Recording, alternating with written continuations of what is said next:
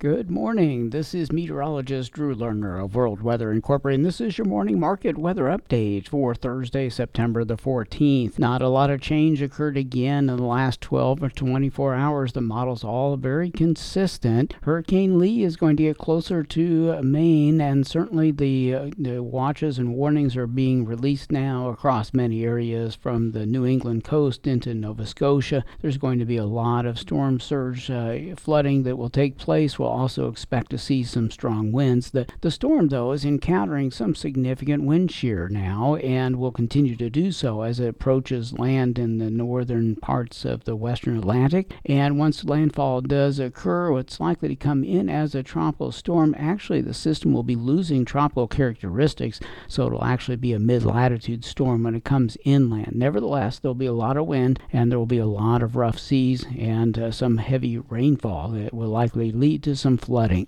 Lee, though, is not expected to have a big agricultural impact. In the rest of the world, there's not many other tropical cyclones that are threatening any kind of landmass. I am a little bit concerned about the new disturbance that will become a tropical depression in the next day or so out in the tropical Atlantic. That system could threaten Bermuda, although I think it may pass to the east of that island. But that's the only place that I see a significant uh, impact by any system. Margot is still over open water, and we're expecting to see no significant tropical events in the western Pacific Ocean for a while. So, with all that said, the rest of the weather patterns are going to uh, change just a little bit in North America. We're going to see some wetter bias conditions evolving once Lee is out of the way. Uh, for the Midwest, we'll likely see some increase in precipitation taking place, and that will likely occur as we get into the second half of next week, and certainly in the second week of the outlook, the 22nd through the 28th. We'll see a little bit more moisture occurring in hard red winter wheat areas as well as across the corn and soybean production region. The increase in precipitation is to be expected. It's that time of the year, and there will be some disruption to farming activity. But as far as prolonged periods of rainy weather that's going to set back field work for an extended period of time, I'm not so convinced. I do think that we'll see another episode of tropical activity in the last days of September, more likely in early October, and that may uh, bring us back some drier weather once again, depending on exactly where the tropical systems will be. I still believe there's a potential for some kind of a tropical event to be in the Caribbean or the Gulf of Mexico during that time period, and we'll be watching for uh, maybe an impact on Mexico or you know, Texas, but this is all speculation, and I have no idea what I'm really saying, and you know that as well, most likely. Anyway, with that said, in the rest of the world, northern Australia's winter crop areas will continue to remain dry biased over the next two weeks,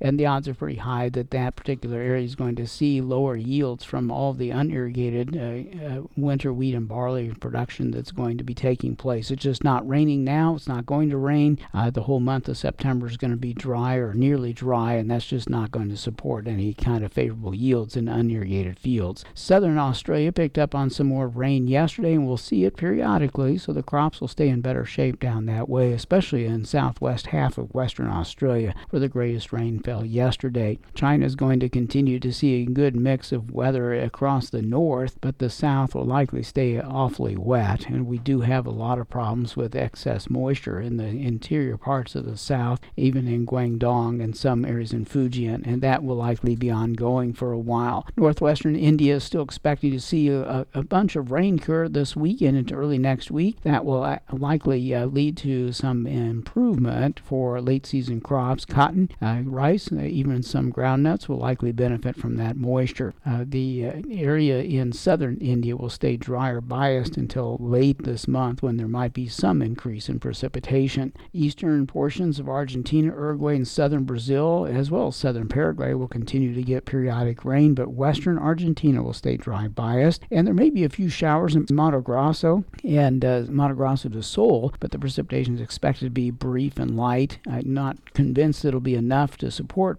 early planting of soybeans or first season corn, but there will be some precipitation that will evolve. And it looks like hard red winter wheat areas in the U.S. will be seeing additional rain. Uh, at first, we're going to see rain in Texas and Oklahoma over these next two or three days. Then, as we get into the more active weather pattern next week, we'll send other precipitation opportunities into wheat areas, and that will include uh, areas all the way up into Kansas, maybe even parts of Nebraska. But it, this next round of precipitation will favor the eastern and southern parts of the region rather than the west. And so we'll be watching that situation. The Delta will be dry for a week. The southeast U.S. will see a mix of precipitation over the next 10 days to two weeks. Pretty good environment there. Canada's prairies will see a good week of uh, good harvest weather with limited precipitation. But as we move into the second week of the outlook, the eastern prairies may get some rain that would possibly disrupt some farming activity.